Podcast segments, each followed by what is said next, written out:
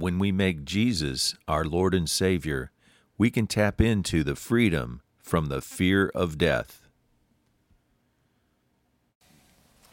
Top of the morning to you. When we read Psalm 129 with the eyes of love and a desire to get to know our God better, we find the psalmist describing God's mercy and his ability and desire to rescue his people from the trouble caused by the enemy of our soul.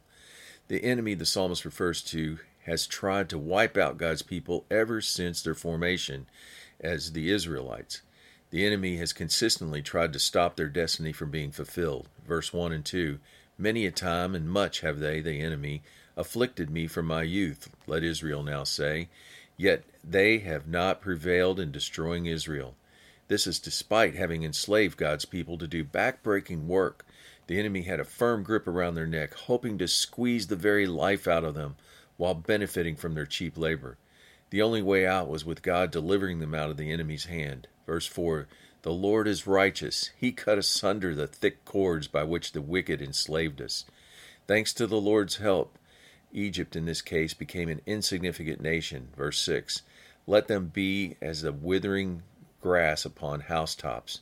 The psalmist prays to God for the enemy, uh, those who hate Zion, to be put to shame and turned backward, that they never be considered eligible for God's blessings. This is the same destiny the enemy of our souls can expect. God's nature remains the same, the enemy's nature remains the same. The good news is we don't have to fear defeat by the enemy of our souls as long as we rely on God who loves us. Thanks to Jesus who delivered and completely set uh, everyone free who through the fear of death were held in bondage throughout the whole course of their lives.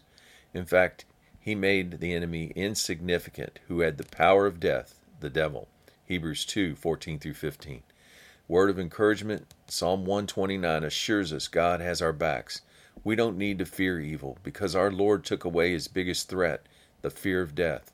We are alive to Christ and we remain that way for eternity. Eternity. Romans 6:11 Consider yourself dead to sin but alive to God in Christ. Have a great day.